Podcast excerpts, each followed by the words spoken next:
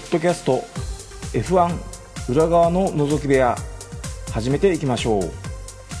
こんにちはとしログです。このポッドキャストはモータースポーツ F1 グランプリのレース結果やニュースの紹介などを中心に私としログがお話しさせていただく番組です。本日も最後までお付き合いよろしくお願いします。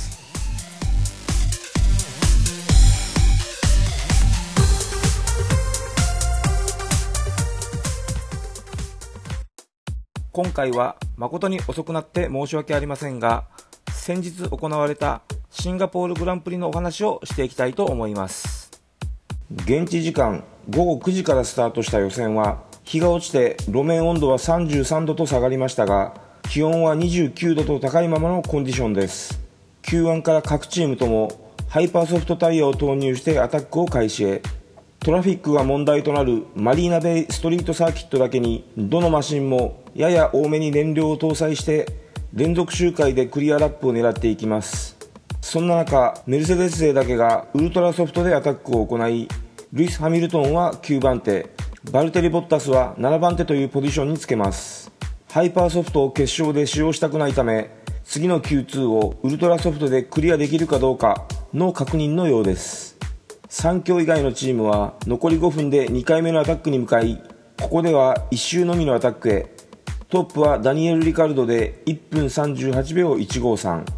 2番手にセバスチャン・ベッテル。3番手にキミライコネンのフェラーリ勢。4番手には2回目のアタックでロマン・グロージャン。5番手にマックス・フェルスタッペン。6番手7番手にはレーシングポイント勢2人がつけています。結果的にメルセデス勢はバルテリ・ボッタス12番手。ルイス・ハミルトン14番手という順番手で Q1 通過となっています。トロロッソ・ホンダはピエール・ガスリーが15番手で辛くも Q2 に進みましたがブレンドン・ハートレーはコーナー入り口でのナーバスさに手を焼いて17番手で Q1 敗退へ。その他タイムアップできなかったケビン・マグヌスセンが16番手。18番手にはストフェルバンドン。19番手20番手にはウィリアムズ勢以上の5台が Q1 でのノックアウトの顔ぶれとなっています。なお最下位のウィリアムズ勢だけが1分41秒台と他社より1秒以上遅い結果となっています。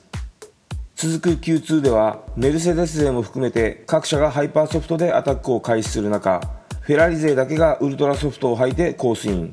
ここでトップに立ったのがマックス・フェルスタッペンで1分37秒214 2番手にルイス・ハミルトンでコンマ130秒差。ザウバーのシャルル・ルクレールはターン21の出口でウォールにリアタイヤを軽く接触させましたが事なきを得ています。フェラーリ勢はセバスチャン・ベッテルが10番手。キミライコネンはとにかく遅すぎるとアタックを断念して早々にハイパーソフトに履き替えます。アウトラップがうまくいかずタイヤを十分に温めることができなかったセバスチャン・ベッテルはあとコンマ5秒はタイムアップできると決勝を睨んでウルトラソフトでのアタックを主張しましたがチーム側はリスクが高いとして2回目のアタックはハイパーソフトでいくことを決断しています。ここでキミライコネンは1分37秒194までタイムアップして首位に浮上。セバスチャン・ベッテルはトラフィックの影響で多少タイムロスしたもののコンマ682秒差の5番手となり Q2 突破を決めています。レッドブル勢はタイヤをセーブするため2回目のアタックをやめますがメルセデス勢は Q3 に向けた偵察の意味で2回目のアタックを行っていきます。7番手から13番手までがコンマ4秒の中にひしめく大接戦の中段勢も2回目のアタックに臨んでいきますがピエール・ガスリーはアタックがうまくいかず15番手に終わっています。それ以外では11番手フェルナンド・アロンソ。12番手には全くグリップが得られなかったというカルロス・サインズ13番手にはシャルル・ルクレール。14番手マーカス・エリクソンなどが Q2 でのノックアウトとなっています。そして続いての Q3 でも各社がハイパーソフトでアタックを行いここでルイス・ハミルトンが1分36秒015という驚異的なタイムを刻んでトップに立ちます。2番手マックス・フェルスタッペンはコンマ319秒3番手セバスチャン・ベッテルにはコンマ613秒もの差をつけています。残り3分を切ったところで全車が新品のハイパーソフトを履いて最後のアタックに向かいます。ルイス・ハミルトンは最後のアタックでターン7出口の縁石に乗り上げてしまいタイム更新を失敗。しかし2番手マックス・フェルスタッペン3番手セバスチャン・ベッテルも同じようにタイムを乗り換えることができずハミルトンのポールポジション獲得が決まります。4番手にはバルテリ・ボッタス5番手キミ・ライコネン6番手ダニエル・リカルドの3強チームに続き中団トップは7番手にセルジオ・ペレス。8番手ロマン・グロージャン。9番手エステバン・オコン。10番手ニコ・ヒュルケンベルグ。という Q3 の結果になっています。例年の流れからいくと今回のシンガポールグランプリはフェラーリ優勢が考えられていたサーキットだったのですがこの予選でのルイス・ハミルトンのポールポジション獲得による先行とまたフロントローをレッドブルのマックス・フェルスタッペンに奪われたのはドライバーズ選手権において追う立場にあるベッテルフェラーリ陣営にとっては大きな誤算だったとも言えるでしょう。翌日の決勝に向けて一体どのように巻き返しを図るのでしょうか。注目です。それでは9月16日現地時間午後8時10分ヨーロッパの放送時間に合わせる形でのナイトレース。シンガポールグランプリの決勝がスタートへ。金曜から一度も雨が降ることもないままドライコンディションの決勝となり気温は29度路面温度は34度湿度が65%と土曜までに比べると高いようです。グリッド降格ペナルティなどはなく予選結果のままのグリッド順でスタートへ。Q3 に進んだ上位10台は全てハイパーソフトタイヤを。11番手以下は多くがウルトラソフトタイヤを選択する中トロロッソホンダの2台がハイパーソフトを最後尾のウィリアムズのランスストロールだけがソフトタイヤでのスタートを選択します。タイヤのオーバーヒートとデグラデーションが懸念されるだけに極めてゆっくりとしたフォーメーションラップを経て各社がグリッドにつきスタートが切られます。ポールポジションのルイス・ハミルトンは好発進でホールショットを奪いスタート加速で3番手セバスチャン・ベッテルが2番手のマックス・フェルスタッペンに並びかけていきましたが接触を嫌ったセバスチャン・ベッテルはここで一旦引き下がって3番手でコーナーを抜けます。その後バックストレートで再度仕掛け直し PU パワーユニットをフルに回してマックス・フェルスタッペンのオーバーテイクに成功し2番手に上がります。後続ではターン3の立ち上がりでアウトから加速していったレーシングポイントのエステバン・オコンがチームメイトのセルジオ・ペレスと接触。弾き飛ばされてウォールにヒットへ。エステバン・オコンは同士打ちという形でリタイアへ。これでセーフティーカーが導入されます。レースは5周目に再開。ルイス・ハミルトンは絶妙なリスタートで2番手セバスチャン・ベッテルを寄せ付けず3番手マックス・フェルスタッペンも4番手バルテリ・ボッタスに対してポジションを守りながら5番手キミ・ライコネン。6番手ダニエル・リカルドと続いていきます。中団トップは7番手セルジオ・ペレス。8番手ロマン・グロージャン。9番手フェルナンド・アロンソ。ルノーの2台を挟んで12番手にピエール・ガスリーと続きます。ウィリアムズのセルゲイ・シロトキンはレーシングポイント勢の同士打ちの時のパーツを拾うというとばっちりを受ける形もあり早々とピットインしてソフトタイヤに履き替え最後まで走り切る戦略に出ます。オーバーテイクが難しいサーキットだけにここからは各車とも膠着状態に入っていきます。どのマシンも前の車とのギャップを一定以上に保ちダウンフォースをしっかりと確保してタイヤをいたわっているせいでもあるようです。14周目に2番手セバスチャン・ベッテルがピットインしアンダーカットを狙ってウルトラソフトに交換へ。しかしコースへの復帰はセルジオ・ペレスの後方に入ってしまい本来のペースで走ることができません。よく15周目にルイス・ハミルトンがカバーに入りますがこちらはソフトタイヤを選択。17周目にピットインしたマックス・フェルスタッペンもソフトタイヤに交換しピット出口でセバスチャン・ベッテルとサイドバイサイドとなってターン3で前に出ることとなります。形式的にはレッドブルチームのオーバーカットの成功にも見えなくはありませんがどちらかというと後続とのタイム差を計算できていなかったフェラーリ陣営の自滅に近いものだったとの意見も多く聞こえます。さらにセバスチャン・ベッテルは交換したウルトラソフトでは最後まで走り切るのは無理だと訴えフェラーリはこのタイヤ交換の判断でかなり苦境に立たされることになります。第1スティントを長く引っ張ったチームメイトのキミ・ライコネンは22周目にピットインしてソフトへ交換。16周目にピットインを済ませていたバルテリ・ボッタスの後ろでコースに戻ります。ダニエル・リカルドは最後までハイパーソフトのまま引っ張り27周目にピットインし3強6台の最後尾6番手でコースに戻ります。中団勢はスタートから長く引っ張り最終スティントにハイパーソフトを履く戦略が主流のようですが他よりも先にタイヤが垂れたピエール・ガスリーは26周目にシャルル・ルクレールに抜かれスタートで稼いだポジションを失います。そのままピットインし後ろのケビン・マグヌッセンもピットイン。この2台は14周目にピットインを済ませていたブレンドン・ハートレーの後ろでコースに戻ります。この時点でトロロッソ・ホンダの2台はウルトラソフト。ケビン・マグヌッセンはソフトタイヤを履いています。トロロッソ・ホンダ勢はソフトタイヤのロマン・グロージャンに追いついていきまずはブレンドン・ハートレイがオーバーテイクを試みましたが失敗。今度はポジションをスワップして次にピエール・ガスリーが仕掛けていきます。セルジオ・ペレスはピットアウト後にウィリアムズのセルゲイ・シロトキンに引っかかり抑え込まれてフラストレーションをにじませます。34周目のターン17出口でアウトから並びかけていきましたが出口で幅寄せして接触。これでセルジオ・ペレスはピットインを余儀なくされさらにドライブスルーペナルティーも課されて交代していきます。これでセルゲイ・シロトキンの背後に来たニコ・ヒルケンベルグはやすやすと抜いていきロマン・グロージャンとピエール・ガスリーがシロトキンに襲いかかっていきます。ここにトップのルイス・ハミルトンが追いついたことからまずはロマン・グロージャンに進路を譲れとのアホタが提示されましたが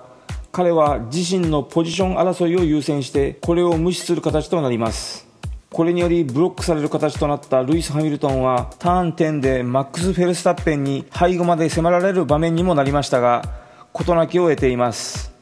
これには当事者のハミルトンやフェルスタッペンも彼は一体何をやっているんだ？と半ば呆れ顔の様子でチームに無線でコメントを入れています。このロマン・グロージャンの行為には青旗無視で5秒加算ペナルティが課されています。ブレンドン・ハートレーとケビン・マグヌスセンは37周目に2回目のピットインを済ませます。38周目には7番手まで浮上していたフェルナンド・アロンソとシャルル・ルクレールがピットインしいよいよ中団勢のピットストップが始まります。44周目までに各社がピットストップを終えたところで7番手フェルナンド・アロンソ8番手カルロス・サインツ9番手シャルル・ルクレール10番手ニコ・ヒルケンベルグの順位となり集団での中でタイムロスを強いられたロマン・グロージャンやトロロスト・ホンダ勢は入賞圏外に沈んでいきます。各社ともタイヤの状況を睨みながらも燃料が減った分だけじわじわとペースを上げていきギャップはほとんど変わらず一進一退の戦いが繰り広げられます。首位ルイス・ハミルトンと2番手のマックス・フェルスタッペンは拮抗したタイムバトルで4番手バルテリ・ボッタスと5番手のキミ・ライコネンは1秒差の熾烈な争いを演じていきます。3番手セバスチャン・ベッテルは上位勢ではただ一人のウルトラソフトのため2回目のピットストップを回避すべくタイヤを最後まで持たせるためにペースを落としながらも現在の順位をキープするべく走行していきます。結局ルイス・ハミルトンはマックス・フェルスタッペンを寄せ付けず8.961秒差をつけてトップでチェッカーフラッグを受けシンガポールグランプリを制しています。マックス・フェルスタッペンはマシンと戦略の全てを引き出しての2位へ。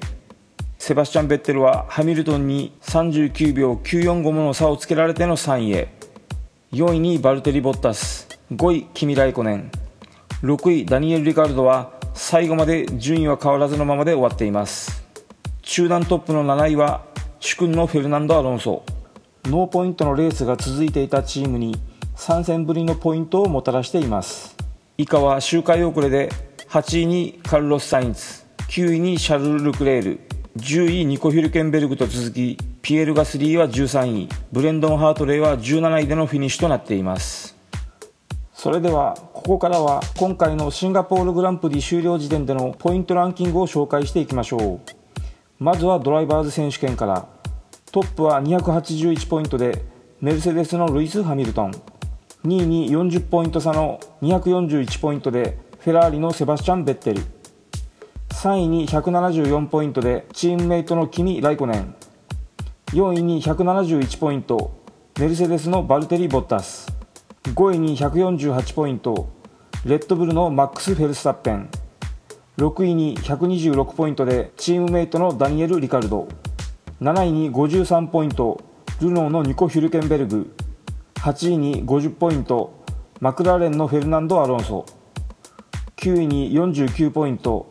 ハースのケビン・マグヌッセン。10位に46ポイントレーシングポイントのセルジオ・ペレス。以上のトップ10となっています。お次はコンストラクターズ選手権のランキングを。トップは452ポイントでメルセデス。続く2位には37ポイント差の415ポイントでフェラーリ。3位に274ポイントのレッドブル4位に91ポイントのルノー5位に76ポイントのハース6位に58ポイントのマクラーレンそして7位には32ポイントの新生レーシングポイント8位に30ポイントのトロロッソホンダ9位に21ポイントのザウバーそして最後尾の10位に7ポイントのウィリアムズ以上のランキングとなっています。ここでお詫びと訂正をさせていただきます。前回のポッドキャストイタリアグランプリの紹介の回で録音配信させていただいたドライバーズおよびコンストラクターズランキングの紹介の一部に間違いがあったようです。レース後のハースのロマン・グロージャンのマシンの失格による順位変更を加味せずに紹介してしまったようです。今後このような間違いがないよう気をつけていきたいと思います。この度は誠に申し訳ありませんでした。それではニュースの紹介のコーナーに移らさせていただきたいと思います。まずはオートスポーツウェブよりハース F1 代表イタリアグランプリ後にマシンへの疑義を申し立てたルノーを非難。正式に控訴手続きを開始。もう一つ F1 ゲート .com からはハース F1 チームルノーの抗議は紳士協定に反する。ということで先日イタリアグランプリ終了後にルノーの異議申し立てにより失格の受け目にあったハースでしたが裁定決定後に宣言していた通り今回の失格の裁定を不服として控訴の手続きに入ったとのことです。今回の争点に関してはレギュレーションのいわゆるグレーゾーンに類するものでその受け取り方や解釈そして曖昧さなどからハース側は問題を把握してはいたもののその時点で FIA の担当者に確認を行うとともに話し合いの最中であったことから違反には当たらないのではないかというのが大まかな主張のようです。また今回のルノーの行動についてハース側は不満を述べているようです。オートスポーツウェブ記事本文の一部を借りますとシュタイナーはルノーが決勝終了後に異議を申し立てたことについて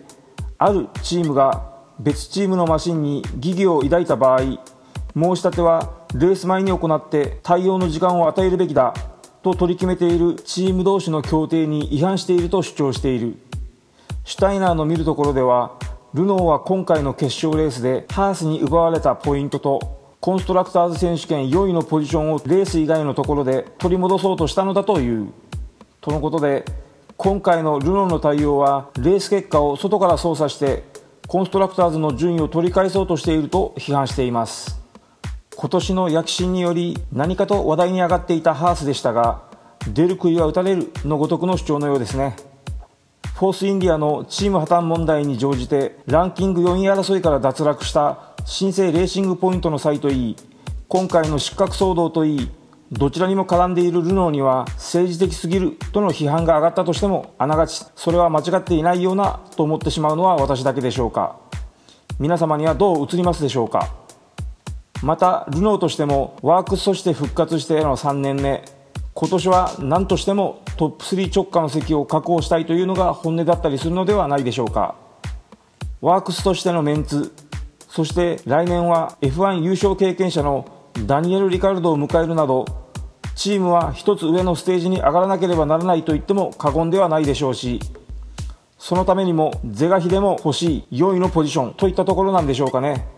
しかし先ほどもランキング紹介をした通り3位レッドブルと4位ルノーのポイント差は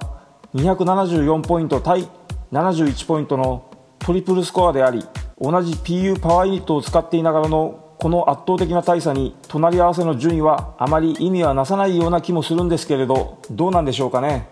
もちろん4位と5位などではリバティメディアから支払われる分配金の額に違いが出ますからね。案外そちらの方がルノー本社トップのコストカッターの異名を取るカルロス・ゴーンへの大きなアピールになるのかもしれませんね。おっとこれはちょっと度が過ぎた見方でしょうかね。とにもかくにもこの控訴によりイタリアグランプリの結果の確定はもうしばらく時間がかかることになりそうです。お次はこのシンガポールグランプリを前にメルセデスのチーム代表トト・ウォルフが吠えたようです。オートスポーツウェブよりオコン移籍をめぐりルノーとマクラーレンの対応に激怒するメルセデス F1 代表。こちらの記事はその状況からほぼ来年のシートを確実に奪われることになると言われているメルセデスジュニアドライバーのエステバン・オコンへの両チームの対応を批判しているようですね。まずはルノーは土壇場でルノー入りを表明したダニエル・リカルドに乗り換えたことを指しているのでしょうけれどこれは生かし方ないところもありますよね。数少ない優勝経験者の彼が来てくれるっていうからにはやっぱそっちを選んでしまいますよね。ルノーとしてもダニエル・リカルドにオファーは出していたものの来てくれる可能性はほとんどないものと思っていたでしょうしその時点でカルロス・サインツの先行きも不透明であったことからエステバン・オコンとの話を進めてほぼ合意まで仕掛けていたようなんですけれどね。そこへのダニエル・リカルドの登場ですからオコンにとっては月がなかったといったところでしょうか。そして今度は契約の矛先をマクラーレンに定めたわけなんですがこちらもオコンをファクトリーまで招いてマシンのシート合わせまで行うなどシート獲得の寸前まで行っていたようなんですが最終的にマクラーレンのジュニアドライバーランドノリスに決定してしまいました。こちらは多分想像なんですがマクラーレンはランドノリスを欲しがっているであろうトロロス・ホンダにレンタル移籍を持ちかけて恩を売る形にして両チームの懸念事項となっているジェームス・キーのマクラーレン移籍問題の解決を図ろうとしたようなんですがそもそもランド・ノリスの契約は9月いっぱいで切れることからあえて恩を売られる形を嫌ったトロロスとホンダ側はこの提案を拒否。マクラーレン側は苦渋の決断ながらエステバン・オコンではなくまだ F1 デビュー前の有望株のランド・ノリスをチームにとどめる決断を下したとのことのようです。以上のやり取りをさして今回ウォルフ代表は怒りの矛先をこの両チームに向けてコメントしたようなんですがこれは私的になんですけれどもそもそも約2年前にチャンピオンニコ・ロズベルグの電撃引退に伴って空いた空席にすでにウィリアムズの契約下にあったバルテリ・ボッタスを強引に引き抜いてそこに据えたウルフ代表がそれを言ってもね敵はするんですよね。その時点でメルセデス側にはパスカル・ウェトレンにしろこのエステバン・オコンにしろ。すでに F1 デビューを果たしていたドライバーがいたにもかかわらず引き抜きを敢行しているんですよね。ましてやその後も去年今年と連続で1年更新を続けているんですよね。この2回の契約更新を1年の短期間に抑えていることからも他の選択肢としてオコンなりウェイトレインなりの選考リストに入れていたのではないかと私は予想したりするんですよね。その上でボッタスとの契約を延長しておいてジュニアドライバーのシートがないなんてことを嘆いてもそれは自業自得でしょうとしか思えないんですけどね。どうなんでしょうか？仮にニコ・ロズベルグ引退時点では経験が少ないことが懸念事項であったとしてもその後エステバン・オコンに関してはそれなりにフォースインディアなりレーシングポイントなりで結果を出し続けていたのは明白でありそれを差し置いてジュニアドライバーであるオコンを外のチームに出し続けようとしたその自信の読みの甘さを嘆いたらどうなんでしょうかね。ちなみに今回の会見の中でウォルフはエステバンを選ばないという愚かな選択をした人々はその時必ず自分の決断を公開するはずだとコメントしていますがその言葉そっくり投げ返されないことを祈りますと言ってあげたかったりしますよね。このエステバン・オコンのシート問題彼ほどの才能の持ち主がシートを獲得できないのは残念であると往年の F1 ドライバーゲルハルト・ベルガーや元チャンピオンのニコ・ロズベルグなどからも懸念の声が上がっています。このエステバン・オコンに関してはトロロスとホンダが彼がメルセデスの契約下から離れた場合は来年のドライバー候補となり得るとのコメントを発表しているようですが今回の会見の中でウォルフ代表は将来のチャンピオン候補であるオコンを手放すつもりはないと明言しておりエステバン・オコンが来年のスターティンググリッドに名を連ねるのはかなり厳しくなってきているとの見方をしていいのではないでしょうか。あとはハースのチームに可能性がないわけではありませんがこちらも現在の2人のドライバーが残留に向けて切磋琢磨しておりそう可能性が高いものではないようです。そしてもう一つの可能性がウィリアムズという形になるわけですがこちらに関しても状況は芳しくないようですね。順当に考えられる案としては2019年はメルセデスのリザーブ及びファクトリーでのシミュレーターのドライバーとして経験を積み2020年からバルテレ・ボッタスに代わって F1 復帰という道が考えられます。ちなみになんですがメルセデスのジュニアドライバーには他にも名前を挙げていたパスカル・ウェイトレンと今年 F2 カテゴリーに参戦中のジョージ・ラッセルがいます。パスカル・ウェイトレンに関してはつい先日今年いっぱいでのメルセデスの契約家からの離脱を発表しています。これに呼応するかのように現在はトロロッソホンダのドライバー候補に急浮上してきています。そしてジョージ・ラッセルに関しては終盤を迎えている下位カテゴリー F2 のランキング首位を走っておりこのままいけば F1 デビューに必要なスーパーライセンスの獲得は確実であり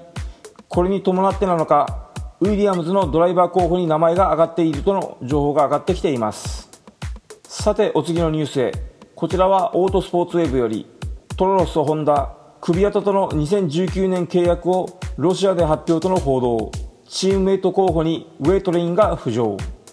ピエール・ガスリーのレッドブル昇格に伴う後釜として去年までチームに所属していたダニール・クビアトがトロロッソ・ホンダに復帰するとの報道です。去年途中で成績不振もあってアメリカグランプリを最後にレッドブルのジュニアプログラムから外される形となったクビアトでしたが今年はフェラーリの開発ドライバーに就任。ファクトリーでのシミュレーター作業を担ってきましたがここに来てトロロッソホンダへの復帰が確実されており次の彼の母国でもあるロシアグランプリでの発表へとのことのようです。レッドブルのプログラムから外に出たことによる成長を期待しての今回の復帰とも言われていますが去年彼のシートを奪うこととなったブレンドン・ハートレーとシチュエーションが似ているようにも見えなくもない今回の復帰劇。果たして成績が残せていないハートレーとは違う姿を見せてくれるのでしょうか。正式な発表を待ちましょう。お次の記事もオートスポーツウェブよりフェラーリ育成ドライバーのアントニオ・ジョビナッツィ2019年のザウバー F1 入りが正式発表。ということで先日発表されていたキミ・ライコネンのザウバー入りそのチームメイトにはフェラーリジュニアドライバーのアントニオ・ジョビナッチが指名されたようです。また先日のキミ・ライコネンのザウバー入りにはシャルル・ルクレールとのトレードにも見えたことからキミのザウバー加入はフェラーリからの要請によるものだと考えられてきましたがその後その内幕が明らかになっています。それによるとフェラーリから来年の契約がないと知らされたキミ・ライコネンは直後に自分自身でザウバー側と直接コンタクトを取りわずか4日ほどで今回の契約の大筋をまとめ上げたとのことです。これによりフェラーリは同じグループ内のアルファロメオのスポンサードを受けるザウバーに対してドライバーの指名権を1人持っているとされておりこれが君の加入には関係ないことが明らかになりチームオーナーと結びつきが強いとされる現ドライバーのマーカス・エリクソンの行き先に注目が集まりつつあったわけなんですがどうやらフェラーリがジョビナッツィを指名そしてエリクソンはリザーブドライバーに退くということで話はまとまったようです。これにより来年のドライバーを正式に発表していないのはレーシングポイントとハース。そしてトロロス、ホンダとウィリアムズ。以上の4チームとなったようです。ただしレーシングポイントに関しては現ドライバーのセルジオ・ペレスとウィリアムズから移籍のランス・ストロールでほぼ確定とも言われておりまたハースに関しても残留が固いとも噂されており新しい顔ぶれが期待できるのはトロロソ・ホンダとウィリアムズの4つのシートといったところになるのかもしれませんね。そしてお次は F1 ゲート .com からレッドブルホンダとのパートナーシップが失敗したら F1 から撤退。こちらはちょっとショッキングな見出しにも見えますね。来年から日本のホンダと組むレッドブルですがどうやらそれなりの覚悟を持っての今回の契約なのかもしれません。現在の F1 に PU パワーユニットを供給しているのはメルセデスやフェラーリルノーそして日本のホンダ以上の4メーカーになります。しかしホンダ以外の3メーカーは自前のチームを持つフルコンストラクターであり表立っては禁止されてはいますが性能スペックの同一化やパーツの優先において優先度があるのは間違いなくレッドブルも一時期ルノーが F1 から距離を置いた時期にはそのルノーのワークス活動の一翼を担う形でここまでやってきたわけなんですがそのルノーも現在はフルコンストラクターとして復帰しておりその優先度は下がる一方また2016年終わりには状況の打開を図ってルノーとたもとを分かつ決断をしたもののメルセデスおよびフェラーリはレッドブルの力を恐れて PU パワーユニットの供給を理由を作ってこれを拒否。結局その貧乏くじをルノーに押し付ける形をとっています。そのルノーも自分のチームの再建が進むにつれてレッドブル拒否の姿勢を強めつつあったことからもはやどんなしがらみもないホンダの PU パワーユニット以外にはその選択肢はないことからの今回のホンダとのタッグとも言われており今回のこのコメントはある意味 F1 界差し詰めメルセデスやフェラーリルノーへの強烈なメッセージなのかもしれませんね。レッドブルチームはあくまでも自社のエネルギー飲料を販売するための広告母体としてのチームであり